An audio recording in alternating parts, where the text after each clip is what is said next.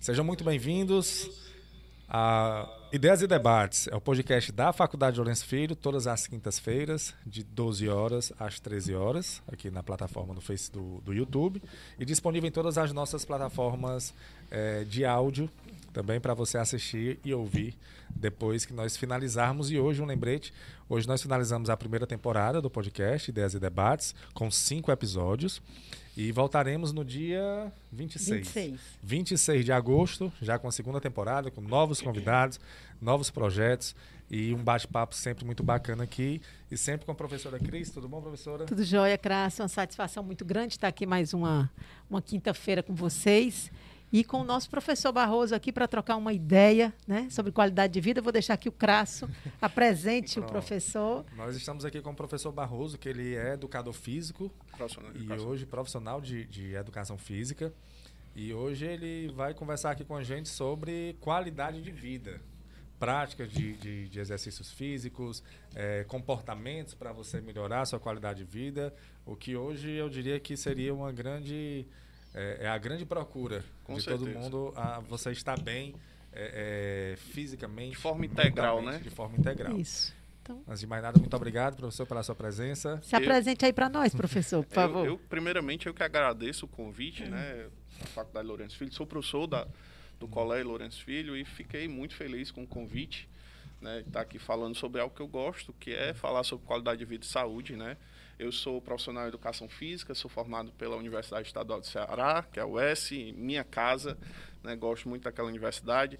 Sou especialista em artes marciais, esporte, combate e lutas, que é uma especialização, uma pós-graduação lá da universidade. Tenho vários trabalhos publicados na área da educação física escolar, também da saúde e das lutas, que sou também um lutador, né? E eu gosto sempre de dizer que eu cheguei onde eu estou por conta do meu karatê, né? Que eu sou também faixa preta de karatê. Eita! E... Agora eu comecei a me preocupar. Eu estou aqui por conta dele, né?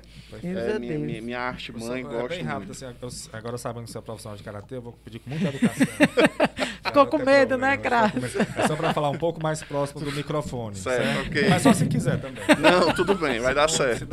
Se der algum problema, pode ficar do jeito que... Pronto, é que aí o som sai melhor para os nossos ouvintes. Pronto, show. Mas continue, professor. Sim, então hoje, dentro desse convite, né, eu vim aqui falar sobre qualidade de vida e saúde, né, e a prática de exercício físico e a atividade física, né, a vida ativa, isso, que é o grande, né, vilão, que é o sedentarismo, em frente à vida ativa na nossa sociedade. Né? Eu diria, professor, que é um grande vilão mesmo, né? Assim, você falou muito bem na questão do sedentarismo, e eu acho que o sedentarismo ele leva para outros problemas, como ansiedade. Porque eu acho que ser acomodado é mais fácil do que dar o primeiro passo rumo à atividade física, né? Mas é mais fácil, mas deixar a vida mais difícil, sim, né? Sem dúvida. Assim, é um paradoxo, assim, você... não é mais fácil eu não fazer uma atividade física, é mais fácil eu ficar aqui sentado na minha zona de conforto, sim, mas a sua vida vai ficando tão complicada, vai ficando tão difícil, quando você tenta sair, aí é que entram os problemas, né, professor? Como é que a gente... Como é que você vê esse cenário atual da... Atualmente, né, se a gente for pegar a ciência um tempo atrás ali, antes de 1946, foi quando saiu o primeiro conceito o último conceito da OMS de saúde, né, que é a Organização Mundial de Saúde. O ser humano era, assim, conceito de saúde é ausência de doença, né? Se você não está doente, você tem saúde, saudável. Exatamente. Porém, depois desse conceito da OMS, a gente viu que a saúde não é só ausência de doença, não é só um corpo são, aquela velha máxima, né? Corpo são, mente sã. A saúde, ela tem basicamente 3 pilares, né? Então, o indivíduo, ele é saudável quando ele tem um bem-estar físico, mental e social. Social também, né? Então, a saúde é isso. Esse é o conceito da saúde, é um bem-estar de forma integral. Não estou fisicamente doente, não tenho uma patologia, né? Uma doença física, porém minha mente está doente, então não tenho saúde. Onde eu vivo de forma social não é bom para mim, então eu não tenho saúde. né? Posso estar com a mente boa, com o físico bom, porém a minha convivência social não é boa, então não tenho saúde. Uhum. Resvalando aí, né, tangendo também o conceito de qualidade de vida, né, que é bem alinhado com o conceito de saúde, sim, né? Para você ter qualidade de vida, esses três pilares, eles precisam estar em harmonia também, né? Não adianta eu só ter uma qualidade de vida física e minha mente não está saudável. E o meio em que eu vivo também não está saudável, né? Então, a qualidade de vida e a saúde, elas andam bem alinhadas com relação a essa questão. E é esse tripé mesmo que sustenta a base, eu acho que para você ter uma vida de paz, de felicidade, né?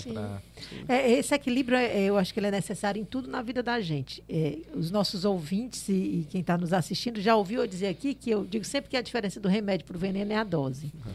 Como também o excesso da atividade física, né? Aquela coisa louca, porque fica numa dependência, porque também tem isso, ou isso é um mito? Então, assim, como é, né, que funciona? Quando a gente vai falar sobre atividade física e exercício físico, todo mundo tem a ideia de que atividade física e exercício físico é a mesma coisa. Aí não é? Não, né? A atividade física, ela é toda e qualquer atividade que eu ultrapasso o meu gasto calórico basal. Então, vamos colocar em números... Para entender o que é o gasto calórico basal. O gasto calórico basal é o quanto de caloria eu preciso gastar para eu viver.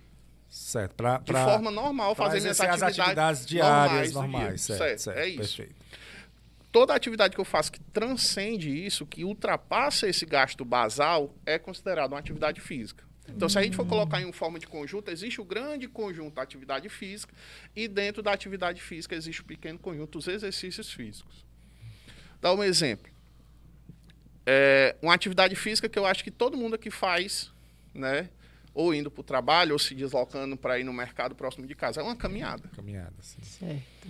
Caminhada, eu preciso ir no mercado, comprar alguma coisa, o mercado é um pouco longe, não vou de carro, vou a pé, mas dá para eu ir a pé. Vai caminhando até o mercado, eu estou fazendo uma atividade física, né? Tá.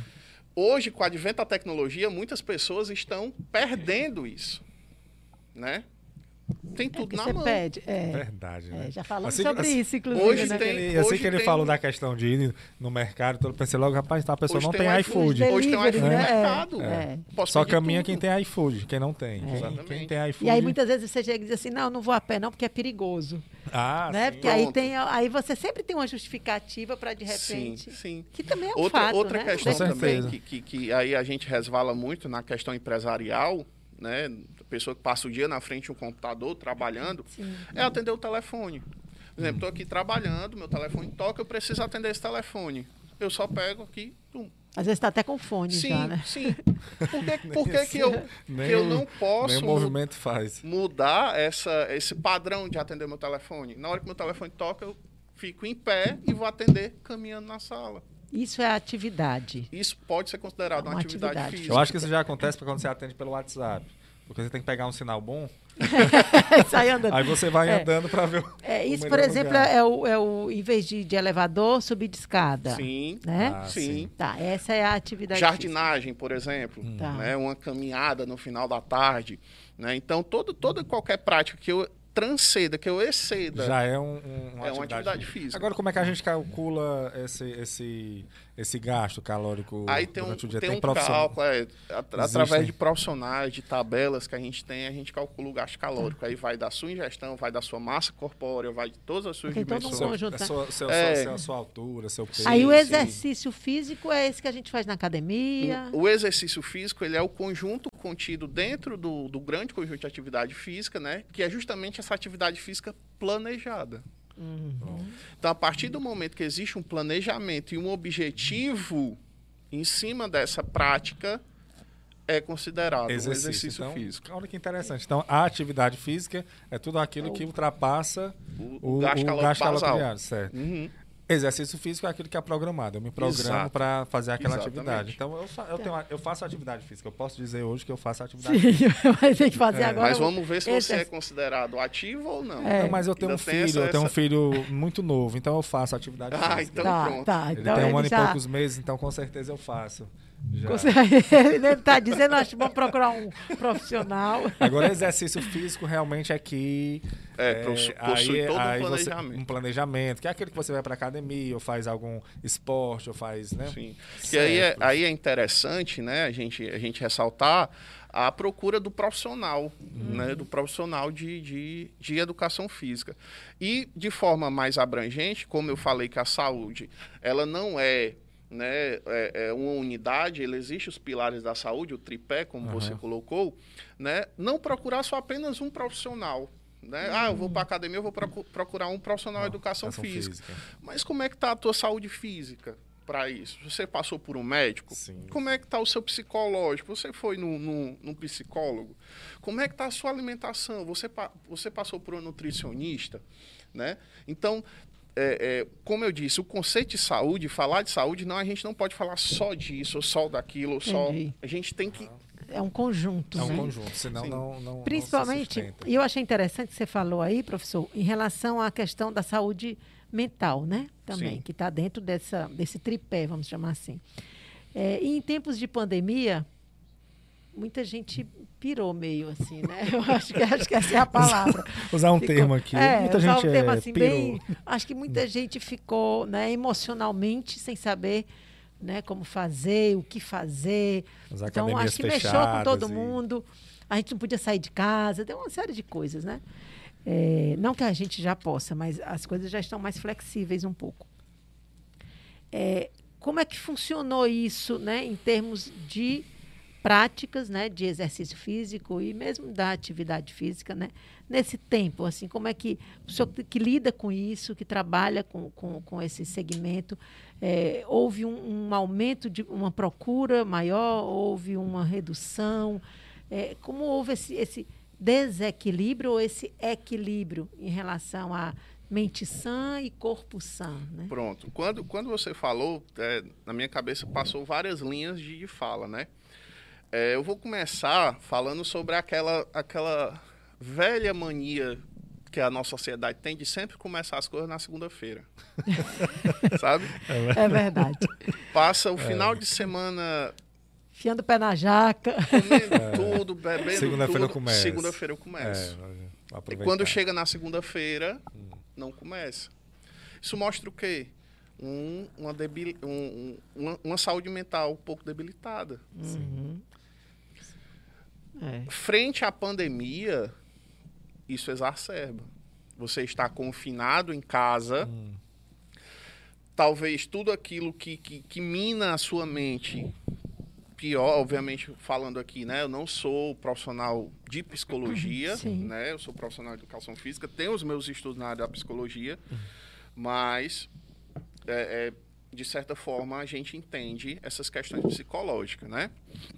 Então, tudo que mina a mente está de forma exacerbada, dentro de casa, confinado, vai piorando a situação dessa pessoa, né? Às vezes ganha peso, às vezes por conta de um quadro de depressão perde peso também, né? E a pessoa vai criando uma baixa autoestima.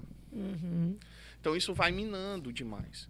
Agora, a segunda linha que eu pensei, né? Durante a pandemia, aumentou cerca de 50% da procura das pessoas por atividade física residencial, em casa. Sim. Porém, aumentou quase 40% o número de lesões. As pessoas sem uma assistência, né? Sem... Com certeza. Isso é saúde? Creio eu que não. Né? Não é saúde, né? É importante, que nem eu disse desde o começo, é importante você ter um acompanhamento. Você comentou antes da gente começar que tem um acompanhamento de um profissional. Você faz parte de um grupo né, online que tem todo esse acompanhamento. Então, esse profissional, ele planeja aquele exercício. Sim. Exercício físico, ele é planejado. Não adianta eu simplesmente abrir uma tela de YouTube, colocar de forma aleatória, né, um exercício físico e fazer, porque eu posso me lesionar. Eu não sei as minhas limitações. É importante passar no médico. Sim. Entendeu? Então, na pandemia, aumentou a procura, mas também aumentou a lesão. Porque as pessoas em casa, por achar que está fazendo certo o exercício, né? Às vezes tem um desvio na coluna, imperceptível. Às vezes a pessoa nunca nem sentiu, né? Nunca nem sentiu. E esse desvio na coluna decorre uma contratura na lombar, uma lesão no músculo da lombar e, de forma bem pior, até uma hernia de disco. Eu acho que isso também vem muito em função do acesso à informação que nós temos. Sim. E aí nós temos acesso a várias informações, tipo, eu sei que não é o caso de falar sobre nutrição, né? Nós não somos nutricionistas aqui, nem o professor, mas é importante a gente ver, a dieta é só da sopa, ou a dieta só da proteína. Aí as pessoas fazem aquilo porque têm acesso a essa informação. Sim. E isso é extremamente prejudicial. E aí você começa daqui a pouco, corra, e começa a correr. Eu vou, inclusive, aconteceu comigo. Teve uma época que eu corria, né, logo no início. No início de quê? Das minhas atividades físicas. É verdade, né? Ficou um pouco aberto. Quando eu nasci, eu comecei a correr. Não. Mas eu já corro já há algum tempo. Sim. E eu comecei a sentir dor no joelho. Eu digo, bom, o joelho é o famoso, né? E você acredita, eu fui descobrir depois, porque aí depois do problema aparecer, é que você começa a procurar um médico. Essa é a questão. Esse é o problema. Porque você tem que se preparar antes. Esse é o problema. Aí eu descobri que eu tinha uma pisada diferente, então eu tinha que usar uma palmilha diferente por causa para ajustar a minha pisada. Sim, olha isso, eu não podia nunca adivinhar isso. E das leituras que chega a nós, né, em redes sociais e tudo, não chega esse nível de detalhamento. É interessante, né? Que você vai comprar um tênis... Você compra pela beleza. Pela beleza, e pelo valor também. Aí tem R$500, e esse aqui é cento e pouco. Não, aquele deve ser melhor. E muitas vezes o de R$100 e pouco é melhor para você do que o de R$500. Financeiramente eu tenho certeza. Tem pisada pronada. Estou falando da pisada, né? Da pisada, tem pisada pronada, não, esse daqui vai atrás da questão do amortecimento, né? Esse aqui é o amortecimento, era muito bom e tal, não sei o quê. Sim. Então, até que ponto esse acesso à informação, ele é bom e não é? Com a informação, todo mundo virou especialista, né? É isso. E o problema, só um parêntese aqui do que ela fala, porque as pessoas colocam... Muita gente está colocando a atividade que aquela pessoa está fazendo, com as condições físicas que ela tem, e aí vira o modelo para outras pessoas. Sim. E aí você olha, se está dando certo com ela, eu vou seguir isso daqui, mas não é assim. Vou comentar sobre duas coisas que os senhores falaram, que é bem pertinente na nossa sociedade atual. Primeiro, o link que eu já ia fazendo, né? Piada em off. Piada interna. O link que eu já ia fazendo sobre a questão que todo mundo virou especialista. Sim. Né? A gente, dentro das artes marciais, das lutas, a gente diz assim, hoje em dia, todo mundo é faixa preta. Né? Todo mundo é faixa preta. Por quê? Aqui tem a informação toda na minha mão. Só que o problema é que ninguém sabe usar essa informação, só os especialistas de verdade. Né? Então eu vou aqui no YouTube ou no Google ou qualquer outra plataforma e coloco dieta. Vou ter acesso a inúmeras dietas, mas aquela dieta não é para mim. Sim. Entendeu? Aí eu vejo, aí vem o segundo link que eu ia fazer sobre a questão dos coaches. Coach, não estou falando de todos, existe muitos coaches bons. Sim. Mas coach é um vírus. Porque ele diz que você pode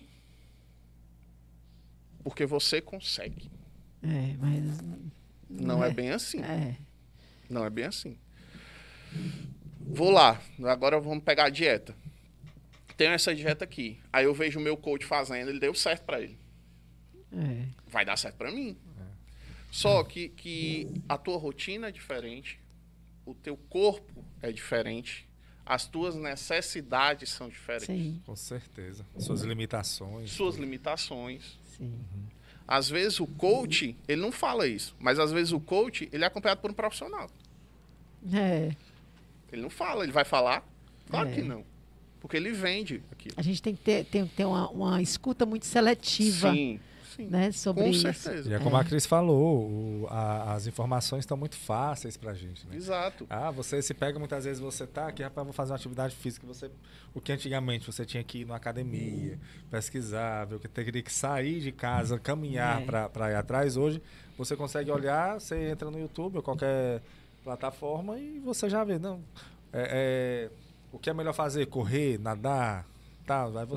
Aí você vai tomando as decisões. Aí acaba que são tantas informações, no final das contas você pede uma pizza e você bota no iFood e resolve. Exatamente. Eu acredito que até a prática da atividade física ela vai muito em função, né, do perfil dessa pessoa. Sim. Era uma das coisas que eu vinha planejando falar, era a questão da escolha do exercício físico, né? Rapaz, é isso daí. Pois vamos a isso, porque tem gente que está esperando essa escolha para poder começar. Mas sabe por quê? Porque eu tenho, assim, eu já fiz academia, né, essa musculação, mas eu acho muito chato, sabe?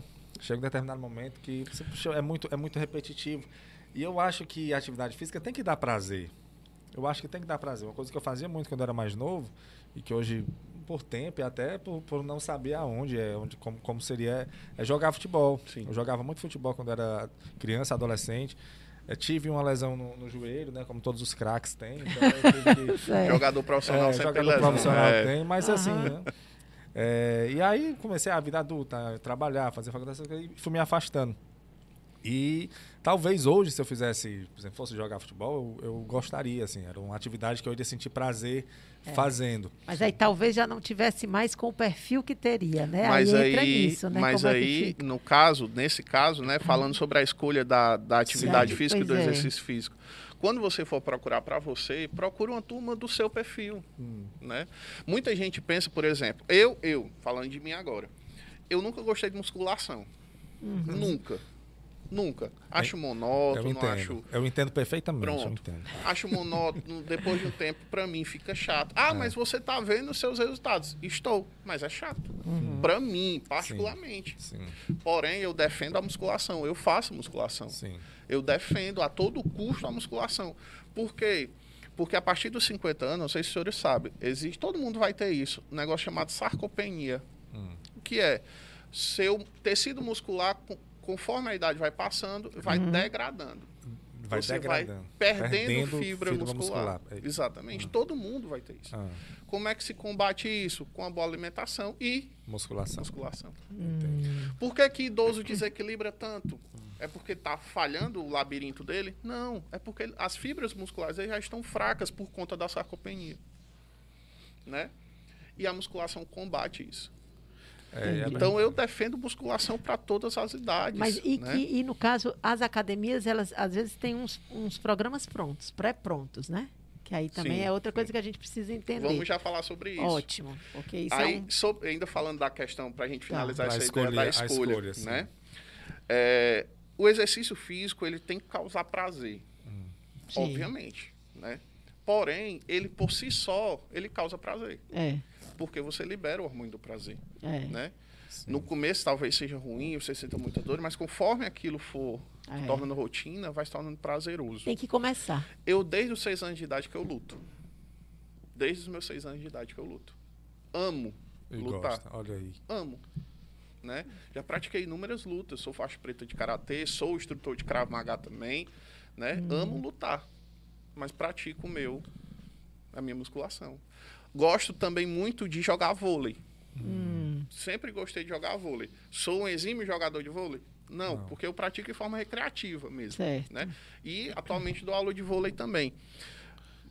Gosto muito de jogar vôlei. Então me causa prazer. E o que eu tenho a dizer para vocês que estão procurando um exercício físico, uma atividade, experimentem. Experimentem. E se der a chance do primeiro, do segundo, do terceiro dia, porque não é logo no primeiro. Por que o CrossFit está tão em alta? Porque o pessoal precisava de alguma atividade física, algum exercício físico que desse resultado, só que queria sair da sala de musculação. Sair daquela monotonia, daquela repetição. O CrossFit ele é totalmente, não aleatório, né? Mas o exercício que você vai fazer hoje, você não vai fazer na sua próxima sessão. E você não sabe. Então você fica na expectativa ali. É diferente da musculação. Sim, existe o planejamento, obviamente, né, daquele exercício. Mas, diferentemente da musculação, você não tem uma ficha pronta que você sabe. Dia de segunda eu vou fazer treinar peito e braço. Na terça, glúteo e pé. Eu acho que isso aqui deixa monótono. Sim, aquela repetição de exercício, só você e a máquina, talvez. Tem pessoas que gostam. Isso vai variar. Como diz, rato de academia, né? De cada um. Né? Eu, particularmente, não gosto. Faço, mas eu, particularmente, não gosto. Porém, indico. Faço. Claro. Você precisa. Né? vai. Como remédio, né? Vai, não remédio. Porque quando a gente fala assim, isso é um tratamento... Ixi, é verdade. Retiro o que eu disse. Isso é um tratamento. Pense que futuramente você vai ter uma qualidade de vida muito melhor. É. Não, e assim, você tendo uma qualidade de vida fazendo aquilo também, isso é um prazer. Né? Eu gosto muito de falar de saúde preventiva. De saúde preventiva. É melhor eu prevenir do que... Remediar. Entendeu? Pratique exercício físico, tenha uma boa alimentação e tenha uma vida ativa, que hoje em dia, para você ter uma vida ativa, segundo a OMS, você precisa de uma prática semanal de 150 minutos de exercício físico, leve a moderado. 150 minutos? É semanal, né? Dividido aí por 5, dá dentro da semana, obviamente, segunda a sexta, dá meia hora. 30 minutos. Por dia. 5 dias por semana. Uma dúvida, professor. Por exemplo, eu falei da questão do futebol. Talvez seja mais fácil você conseguir jogar futebol, por exemplo, no final de semana. Eu já vi que isso pode fazer... pode prejudicar mais do que faz. Porque você ficar aquela atividade só de fim de semana, isso não é bom. Qual é o mínimo, assim? Então, seria esses 150 minutos? Sim. Acho que é mais propício à lesão, né? E eu pegar esses 150 minutos e jogar todo em um momento, como seria um... O melhor é dividir na semana. Então, pega esse futebol de final de semana como uma forma de... Agregar na semana. Recreativo. Sim. Né? Mas faça alguma... Vou me divertir no final de semana, vou jogar com meus amigos. Mas durante a semana pega ali 150 minutos. Qual é mesmo o exercício que eu faço durante a semana? 30 minutos de bicicleta, 30 minutos de esteira, né? Uma caminhada de 30 minutos, que é uma atividade leve a moderada. Ou também, né, a OMS é bem clara nisso, ou 75 minutos... OMS não, desculpa, a Escola Mundial de Medicina. Ou 75 minutos de atividade intensa, semanal. Mas dividido também. Dividido. O melhor é que seja dividido, né? Perfeito. Dentro de um planejamento. Né? Ah, professor, como é que eu vou saber se a atividade é moderada ou é intensa? Vai do profissional que você está fazendo. Tá. Uma caminhada pode ser muito intensa, dependendo de como está planejado aquilo para você. Depende também de você. E aí, naquele comentário que eu tinha feito anteriormente, é importante que a gente entenda, a gente hoje fala tanto no atendimento personalizado, né, da pessoa, atendimento para você entender suas necessidades, né, as necessidades da demanda para poder atender. E quando a gente chega em academias, que você já tem ali o roteirinho pronto do que a pessoa tem que fazer, seja um homem ou uma mulher, ou então pelo menos todas as mulheres ou todos os homens, é aquele pacote. Não, uma receita lá, né? Uma receita. Não vou falar de nome de academia, não, até porque... de jeito nenhum. Porque não é só essa em questão. Certo. Muitas academias hoje estão com esse padrão, né? Tá. E é justamente aí, não sei se vocês já viram, às vezes viraliza muito no Instagram aquele vídeo daquele pessoal fazendo exercícios todos errados. Sim, eu já vi. Posicionado errado na máquina... Usando a máquina do jeito que eu acho que nem dentro dos meus maiores devaneios eu imaginaria que dava para usar a máquina daquele jeito. Né? Então, esse é o problema. Lesão, né? Esforço desnecessário, né? Porque você não está tendo desgaste desnecessário. Né? Não atingir o resultado que você quer. Porque, assim, quando a gente fala de criança, é bem interessante. Quando a gente fala de criança, a criança ela se motiva pelo que ela vê. Né? Às vezes tem uma criança, aí chega outra, aí diz assim, bora correr. Bora. E sai correndo. O adulto não. O adulto ele se motiva muito pelo que você tem. Por quem você é. É algo bem intrínseco o adulto. Então, eu estou aqui numa academia, estou treinando musculação, aí eu não começo a ver o resultado. Desmotivo. Eu desmotivo. Aí eu não tenho um acompanhamento de um profissional de educação física. Eu não tenho um acompanhamento de um profissional de nutrição, que é muito importante. Se aliam, né? E por trás eu ainda não tenho uma saúde mental muito boa. O que é que eu vou fazer? Eu vou parar. Aí vem aquelas pessoas, eu faço academia 6 meses e paro. Aí depois de um ano vou de novo. Aí mais 2 meses, para. É por isso que não vê o resultado também, porque não tem a persistência. Sim, não tem um planejamento específico para aquela pessoa, né? Não tem um planejamento específico, porque o nome disso é individualidade biológica. Não tem como você comparar o meu corpo com o corpo de vocês. Sim. Não tem. Eu treino desde 6 anos de idade, Atualmente faço período de Karatê, ainda treino, tenho minha turma de Karatê, né? Aí a gente vai já falar sobre a questão das turmas, né?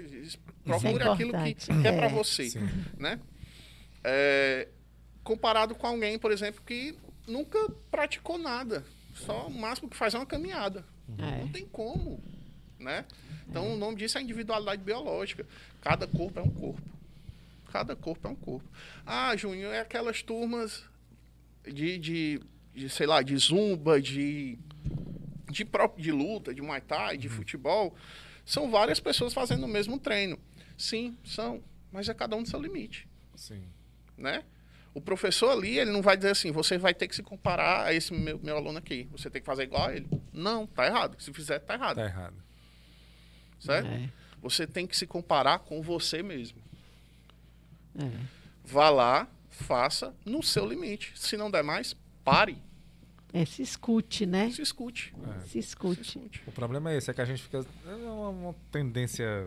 cruel essa, né? A gente meio que se baseia nos outros mesmo, né? A gente não... Infelizmente a gente fica... E não só na parte de atividade física, né? Em tudo. Em tudo. E porque o que foi bom para o outro pode não ser para mim. Exato. Né? Com certeza. Por isso que esses aplicativos prontos também em casa, onde você tem ali no celular e você faz, serve para mim, o mesmo aplicativo que serve para mim vai servir para você, vai servir para mim. Não funciona. Aí eu acho, professor, que entra também muita questão psicológica, sim, né? Sim.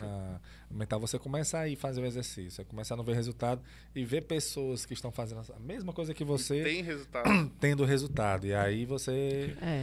para você desistir é um passo, né? Às vezes, se você não tiver com uma mente forte, eu acho que você tem que exercitar primeiro a sua mente do que exercitar o corpo. E eu vou lhe dizer uma coisa. Na verdade, não é o primeiro, né? É em conjunto, né? Como você falou. Exatamente. Um dos tratamentos para depressão é exercício físico. É a atividade física. E uma coisa... exercício físico, né? Não é atividade física. E uma coisa também que eu acho importante que a gente ressalte, né? Essa questão da mente também... Eu vou de novo trazer um exemplo meu, né? Às vezes, quando eu me levanto, que eu, por algum motivo, não vou fazer aquela atividade, aquele exercício físico, agora eu vou me policiar para isso, eu fico me cobrando, né? Me sentindo, meu Deus, hoje não deu tempo, hoje não deu... E aquilo ali também, para mim, é um massacre, né? E aí eu acho que a gente tem que também ter um equilíbrio em relação a isso, porque cria uma dependência tamanha, igual como a gente, antes de começar, e nós vamos já falar sobre isso, a gente estava falando sobre a dependência de celular, sim, que eu acho que isso também causou muito sedentarismo, né? Então, e eu tenho consciência de que a gente também, assim, não, hoje não deu, não tem problema. Se der certo no final do dia, eu faço. Porque também, a depender da pessoa, se não for ali de manhã cedo, eu não consigo mais durante o dia por causa da minha rotina. Então, cada um também vai encontrando esse meio do caminho aí para ter esse equilíbrio dos pratos, né? E assim, só aproveitando, falou a questão de quando acordar, de fazer atividade, e eu vou, às vezes, quando eu vou pesquisar, eu acho que muita gente faz isso, qual o melhor horário para você correr, por exemplo? Porque eu acho que corrida é um exercício teoricamente fácil, você não precisa de academia, você não precisa... Assim, de fácil acesso, vamos dizer assim, né? De fácil acesso. Todo mundo pode correr. Você tá aqui e sai correndo. Sim, corre. Exatamente. De fácil acesso. Precisa dar, né? Aí eu vejo pessoas acordando às 5 horas da manhã. Oh, meu Deus. Tem gente que acorda 3. 3 horas da manhã para correr. É mesmo. Tem. 3 horas da manhã. Tem gente que acorda 3 horas da manhã. E aí eu fico cansado. Mas só é uma rotina outra, né? Você conhece o Cícero, o coordenador de esporte? Conheço, pronto, sim. O Cícero, ele tem uma rotina que ele acorda todo dia, de volta 3h30, ele já me disse isso, ele volta de 3h30, 4 horas da manhã para correr. Certamente 7 horas da noite está dormindo. Ele disse que dorme muito cedo. Dorme cedo, sim. É por isso que eu digo, o que o professor, inclusive, falou, né? Tem que... de pessoa a pessoa. Uma rotina dessa de 5 horas da manhã para mim, 3 horas da manhã para mim, não funciona. Eu vou dormir uma. Essa questão... que já está errado. Então, você deveria correr e depois dormir. Acho que poderia fazer. Essa questão da cobrança, ela é bem interessante, né? Às vezes a pessoa se cobra demais por aquilo que não faz, que né? Não faz. Só que você tem que ter ideia de que nem todo dia é o mesmo dia. Entendeu? Você tem seu planejamento. Eu sou uma pessoa que gosta muito de planejamento. Minha companheira até, às vezes, fica com raiva de mim, porque eu gosto de tudo ali no meu controle, né? Tá. Sou assim, cresci assim. E antigamente, toda vida que eu não conseguia, dentro do meu planejamento, fazer alguma coisa, eu me cobrava demais. Tá chateado. Demais. demais. Só que eu comecei a tirar isso. Eu comecei a perceber que existe, obviamente, uma parcela do dia que eu tenho controle. Mas existe uma parcela que é totalmente no aleatório, no destino. É. Né? Não dá para eu controlar, não dá para eu prever. Variáveis incontroláveis, né? Exatamente, não dá para eu prever. E em cima disso, o meu planejamento tem que ser o quê? Flexível. É. Sim. Não deu para fazer, vou recuperar em outro dia. É. Só isso. O problema é não desistir, né? Exatamente. O problema é porque você vai... É quando você... não desistir. É porque a Cris falou aí, não, eu acordo às vezes, aí não consigo, fico me cobrando. É quando no outro dia você não consegue, no outro dia você não consegue. É, não, aí já não dá. Aí vira uma rotina que para você retomar é difícil. E outra coisa, entender os processos. É. Entender os processos. Vou dar um exemplo prático aqui. Eu tenho um amigo meu que ele não gosta de um corpo magro. Ele tá até me escutando agora. Ele não gosta de um corpo magro.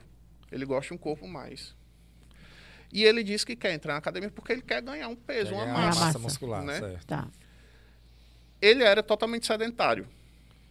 Quando você começa a iniciar uma prática de exercício físico, o corpo ele sente. É um estresse para o corpo. O exercício é um estresse para o corpo. Sim. Obviamente, ele vai passar por um processo de emagrecimento. Não tem como fugir disso. Mas é um processo. Que depois ele vai ter ganhos. Pra alcançar o que ele quer. Exato. Ele por isso. São processos. As pessoas elas não entendem o processo. Eu gosto de falar muito também da dieta. Por exemplo, o obeso grau 3, né, obesidade mórbida, ou o grau 2 também, ele tem muita dependência de comida. É uma dependência, é um vício. Né? E quando você limita, muitas vezes limitante, né, a dieta, quando é uma dieta mais severa, para que ele possa, né, ter um... ele atingir um objetivo, enfim, né? Ele começa a ter uma saúde mental debilitada. A abstinência. Mas, professor, só assim, a título de informação, o que seria vício em comida? Até que ponto, assim...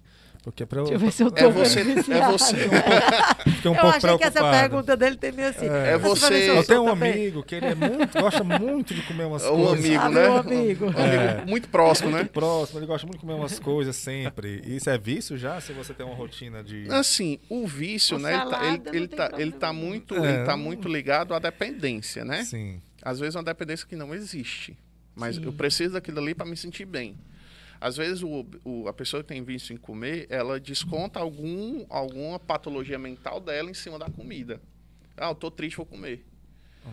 Certo? Muitas vezes, o obeso, ele não tá com fome no período da alimentação dele, mas ele tá comendo. Ah, certo, ele sente a necessidade. É o vício, sem saber nem o que comeu, às vezes. Às vezes... Pode ser, porque existe o vício e existe a gula, né? Assim, a gula é mais ou menos normal, né? Assim, não é tão... Não sei. É você que tá dizendo. Não vou demonizar, né? Também. Ah, eu tô aqui, tô passando, tô querendo comer um bombom de chocolate. Sim. Pode comer. Contanto que não coma uma caixa toda. Tá. Entendeu? Meio dividindo a caixa. Não pode. Na realidade, é o controle, né? Sim. E se você tem controle... não tem, pelo visto. Assim, eu tenho. Eu não fico mal se eu não comer. Vício eu não tenho. Mas eu tenho muita vontade. Eu gosto muito. E você falou assim, a pessoa fica triste, aí vai comer. Não, eu como porque eu tô feliz. Eu gosto de comer. Comer me dá de sentir a felicidade. Mas eu acho que não tô no grau de vício, não. Porque, pronto. Vamos ver. Se eu parar, isso não me afeta. Vamos dizer assim. Pronto. Chateadinho porque não comi, mas não.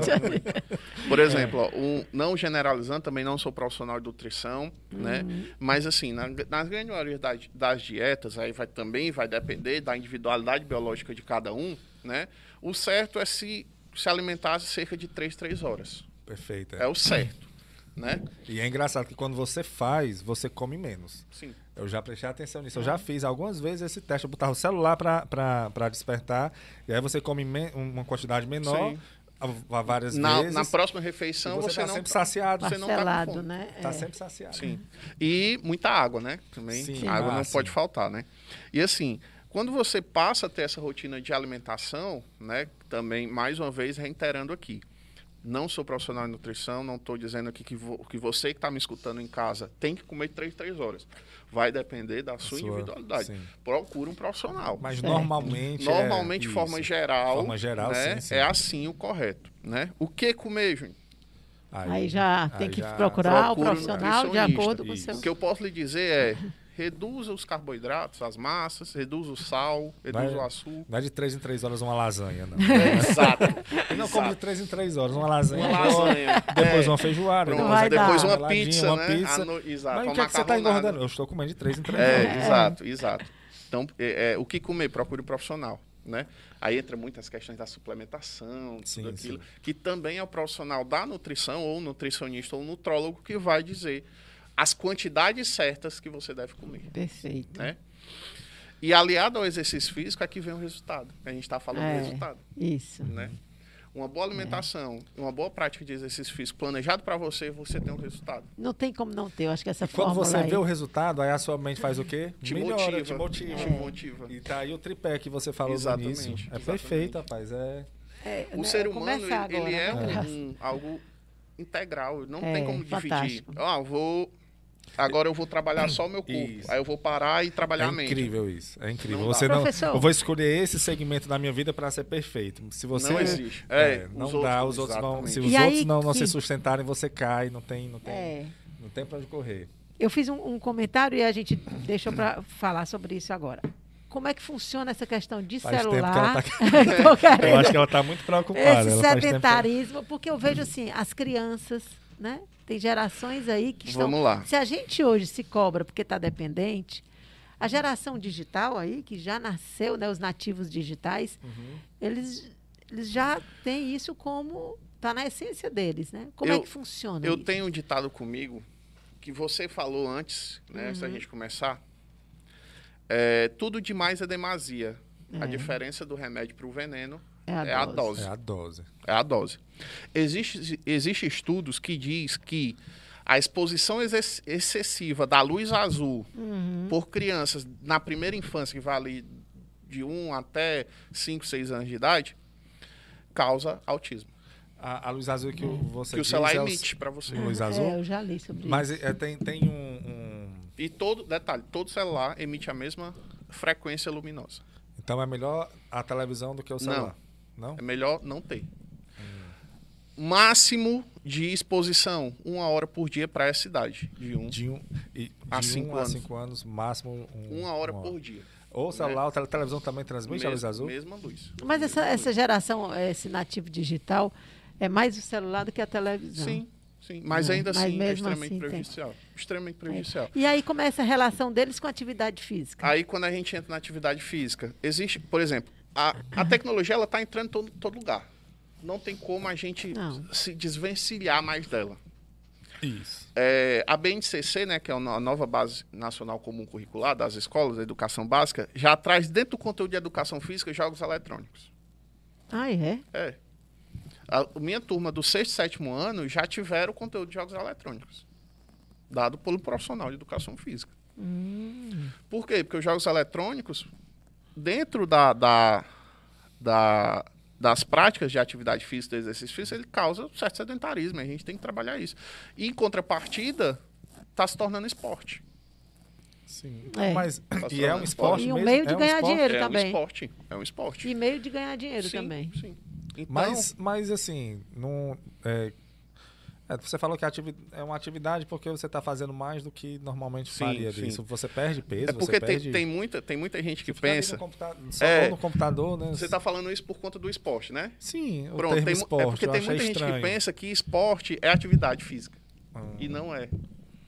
Esporte é toda e qualquer modalidade que possui regulamento e instituição que regula aquela modalidade. É o xadrez. Xadrez é esporte. Sinuca é esporte. Entendi. Então nós temos o esporte, a atividade física e a prática. E o exercício físico. Exato. Então mas não necessariamente o esporte é precisa ser uma atividade física. Isso, não. É um exercício físico, entendi. E interessante, nós estamos dentro de uma instituição de ensino e é importante também que a gente, aí me remeteu agora à infância, né? Onde a gente tinha a prática de atividade física, uma aula dentro da matriz, né? Exato. Aí a gente justamente o que eu iria falar agora, né? Como a criança está com muito contato nessas tecnologias, videogame, celular, televisão, YouTube, né? Sim. Ela deixa de praticar o que é natural dela, que é brincar. Isso é comprovado já. Já tá. Porque isso aqui também é lúdico. É. Com certeza. Né? Isso aqui também é lúdico. Eu abro aqui, galinha pintadinha, sei lá. É. Nem fale. Criança fica bolo aqui, fofo. Ó. Nem pisca. Nem pisca, né? É. E aprende rápido, viu? Demais. Você mostra pra ela, ela já sabe onde é que tem um anúncio do Facebook, do YouTube, né? Ela já pula. Eu dei aulas. Eu dei aulas em escolas, né? De periferia e escolas particulares. E nós, profissionais de educação física, a gente olha muito pro padrão de movimento das crianças. Todo mundo tem um padrão de movimento, né? Alguns mais habilidosos, outros não. E eu percebi que as crianças que têm mais contato com isso aqui e que dependem, umas aspas aí também do Anjal, disso aqui, tem um padrão motor muito baixo. Não sabem mesmo. Nem correr. Se corre, cai para frente.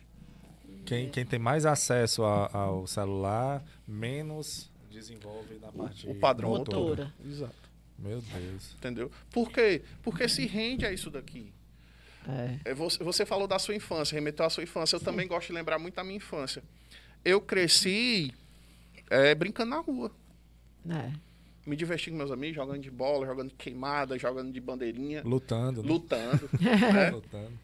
Jogando de queimada, jogando de bandeirinha. É. Pega-pega, esconde-esconde. As crianças de hoje não tem mais isso. Não. Aí a gente vem segurança, necessidade que o pai tem de estar ali vendo o filho, né, por conta da segurança, vem a questão eletrônica das tecnologias. Moram em espaços cada vez menores. Né? Condomínio fechado. Né? Assim, antigamente não tinha uma competição. Assim, ou você brincava. Não tinha outra opção. É. Hoje não. Se você não quiser brincar, você pode ficar no celular. Sim. Você pode botar ali na Netflix e assistir o que você quiser. Você pode botar no YouTube e assistir o que você... Você pode se divertir sozinho, sem a presença de colegas. E... Aí resvala no quê? Numa saúde social.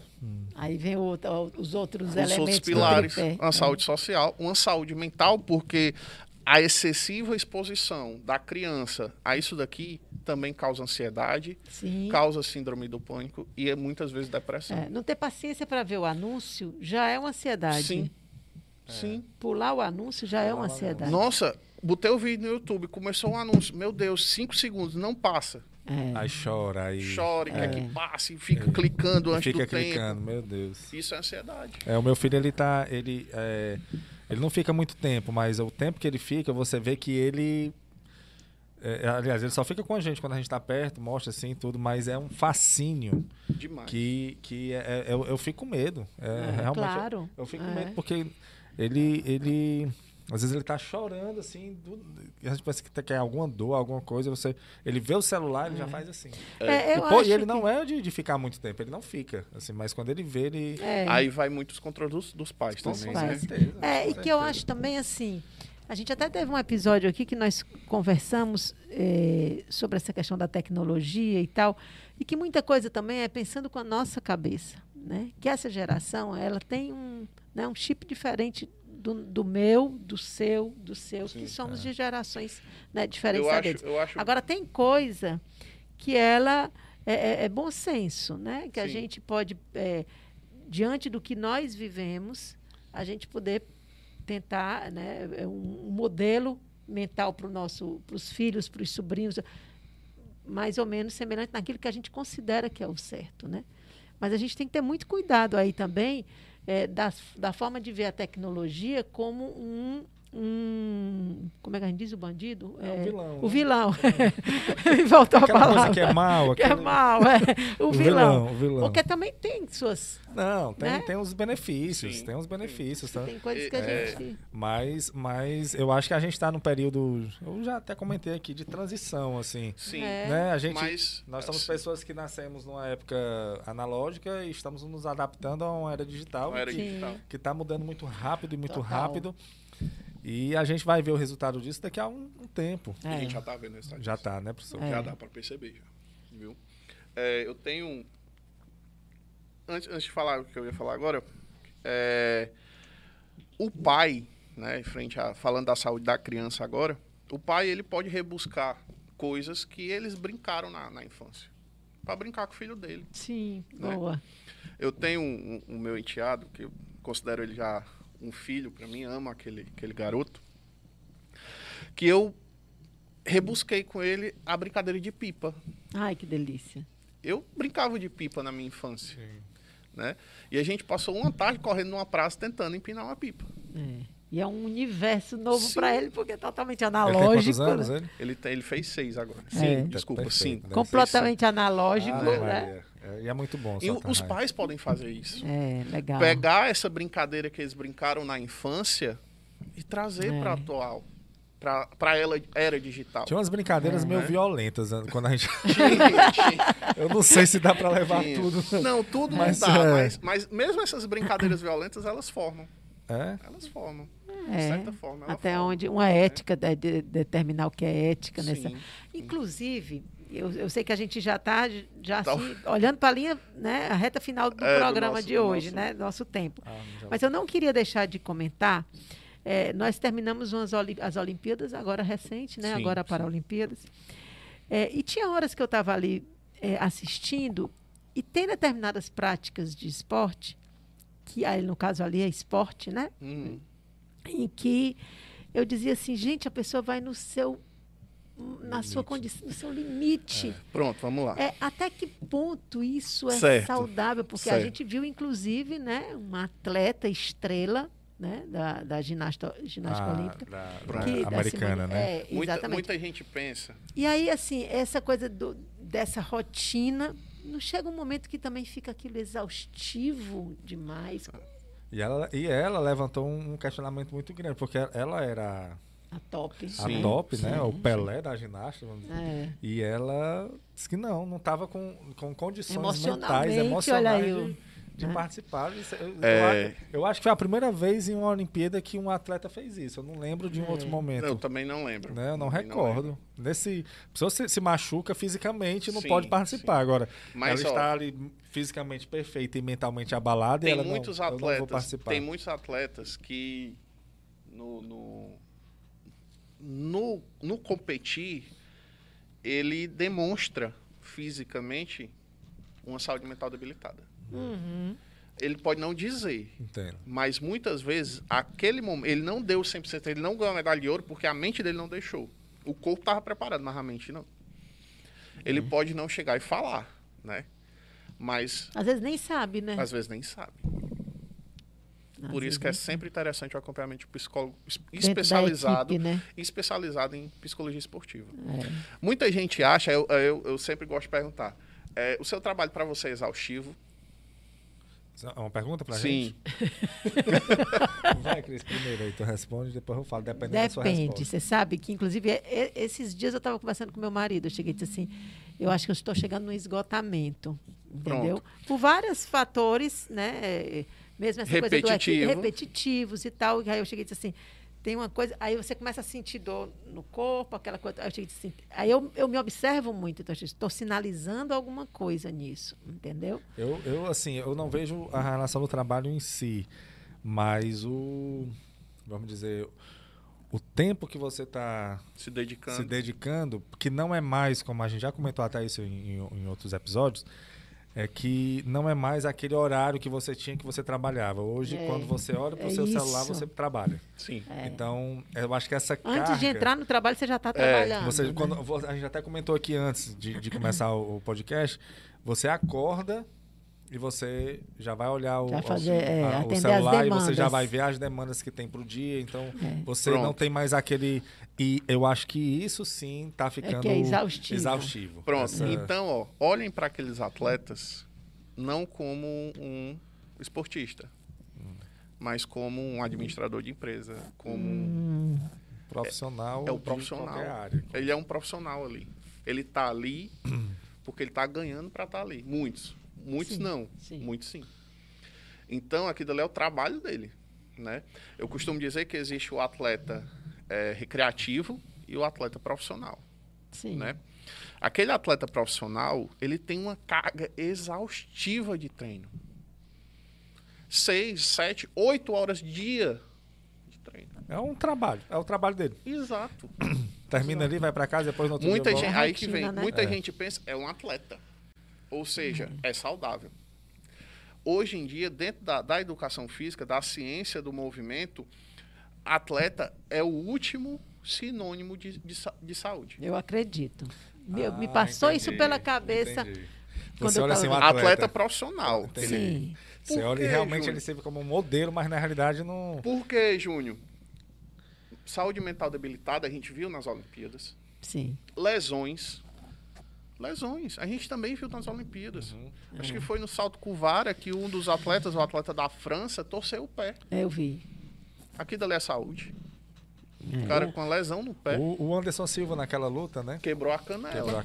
Aquilo dali do Anderson Silva, olha, não é fácil quebrar uma canela. Eu sou lutador. Eu sei. Não é fácil quebrar uma canela. Sabe o que é que mostra aqui dali? Estresse de treino. É, né? Ele tá treinando tanto que os níveis normais dele de cálcio dos ossos dele estavam debilitados. Olha, numa luta de extrema importância para ele, porque ele já tinha perdido, né, a primeira luta com... E não acontece só com ele, teve o McGregor, o próprio que quebrou a canela dele. Não estou recordando o nome dele. Mas também ouvi... Quebrou a canela. Os brasileiros até brincaram, né, dizendo a vingança veio. E uma coisa que eu fico observando assim é que no caso desses atletas, sobretudo esses que estavam nas Olimpíadas, né, é que mesmo eles tendo um trabalho por vezes remunerado, por vezes não, a gente vê a questão de patrocínio, enfim, aí já é outra questão, mas que para eles é como se o trabalho só tivesse tido êxito se ele vai ao pódio. Sim. E para receber o ouro. A cobrança, aí é onde entra, por isso que eu acho que dentro daquelas três bases, daquele tripé, eu acho que a saúde mental, ela é, assim... Extremamente importante. Mas é válido ressaltar também, né, que a saúde mental é de extrema importância, obviamente. Mas a saúde física também. Sim. Porque tua saúde mental está em dia, mas o teu físico não está. E começa a minar a saúde mental. Não, é o equilíbrio não tem, rapaz, o Barroso, eu vou falar o seguinte. Eu vou tirar dessa nossa conversa, a grande lição é o tripé que você falou. Que é o corpo... a mente e o social, né? Sim. São essas três... Você tem que estar bem dessas três formas para os três caminharem bem. Sim. Né? Para os três caminharem bem. E qual seria o seu conselho, né? A sua orientação para as pessoas que estão...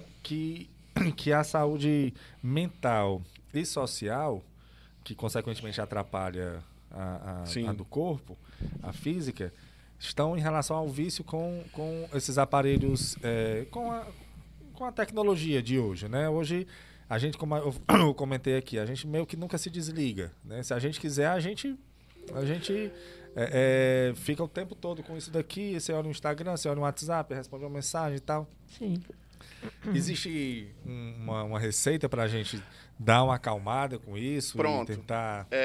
que nem eu disse, já está finalizando? Desde o começo. Eu tenho aqui dois conselhos para dar, né, sobre isso tudo, né?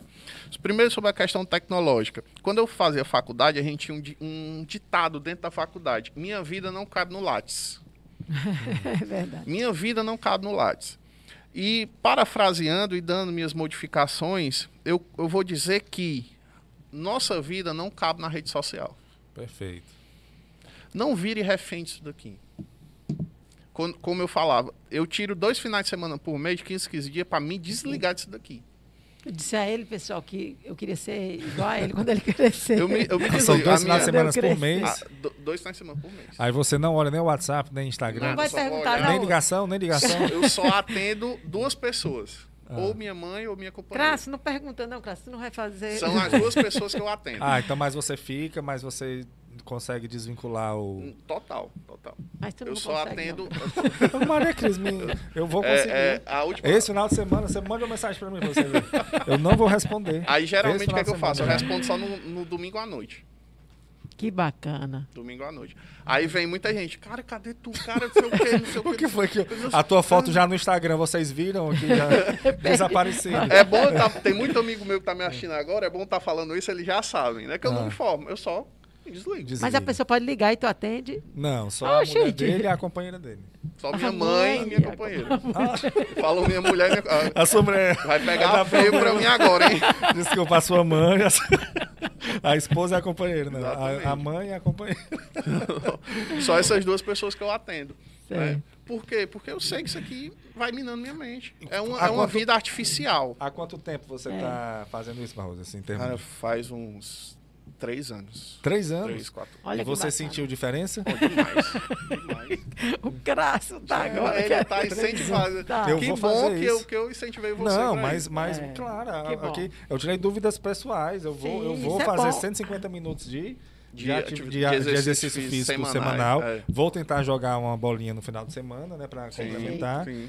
E nesse final de semana que eu vou jogar bola, eu vou aproveitar e desligar o último final de semana que eu fiz isso foi o final de semana que eu fui pro Cumbu com minha companheira. A gente alugou uma casa lá. Quando eu cheguei lá, botei o celular dentro do banheiro. Que legal. E aí, como nós já estamos finalizando...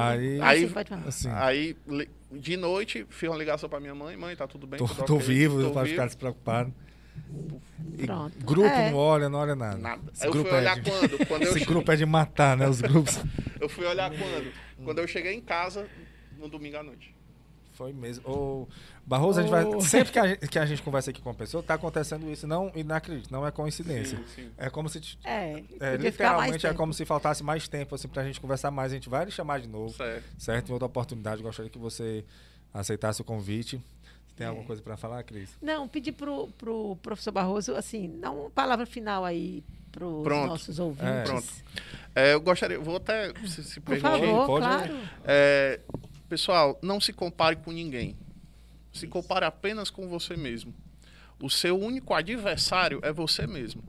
Boa. Só ultrapasse os seus próprios limites. Quando você faz isso, todo pilar... Né, esses 3 pés da saúde, eles vão entrar em harmonia. Perfeito. Se compare apenas com você mesmo. O limite é seu, não é do outro. Perfeito. Façam isso. Muito isso bom. Aí, professor. Show, viu? Muito obrigada. Eu que agradeço. Sou extremamente feliz. Foi muito agradável, muito educativo mesmo. Estou me sentindo mais saudável. Não vai nem precisar fazer prática de esporte. Acabou pizza, agora é só maçã. Foi muito legal. E eu não vou poder nem ligar para pedir pizza, porque eu não vou estar olhando o celular. Exatamente. E aí, Craça, então, na próxima quinta, a gente está encerrando hoje essa primeira temporada. Próxima quinta, nós não teremos... e próxima quinta, lembrando também aqui na faculdade, a gente começa o semestre 2021.2. Então, dia 17 começam as aulas aqui na faculdade. E vamos dar uma parada na próxima semana e começamos uma segunda temporada com novos convidados, novos assuntos. No dia 26 de agosto, passando essa quinta-feira na próxima. Continuamos o podcast Ideias e Debates, que é um podcast da Faculdade Lourenço Filho. Muito obrigado, professor, mais uma vez. Foi muito boa aqui a sua participação. Lembrando que... Curte, nós... compartilha. Cara, que sempre quer falar isso. E tem outra coisa. Nós já temos 5 programas gravados com esse, né? Então, maratona aí os episódios anteriores para que a gente possa, quando recomeçar, né? No dia 26, a gente... possa entrar todo mundo na mesma página. Com certeza. E aí a gente vai, como eu sempre falo, né, são as quintas-feiras, a partir do dia 26 continuamos, de 12 horas às 13 horas, ao vivo aqui no canal da Faculdade Lourenço Filho no YouTube. Fica gravado também no nosso canal e também nas plataformas digitais. Você pode, de áudio, você pode escutar o podcast no horário que você bem entender. Estamos aqui à sua disposição. Perfeito. Muito obrigado, pessoal. Muito obrigado, professor, mais uma vez. Valeu. Muito obrigado, Cris. Show. Obrigado a todos. E até o dia 26 estaremos de volta. Tchau, pessoal. Muito obrigado. Tchau, tchau.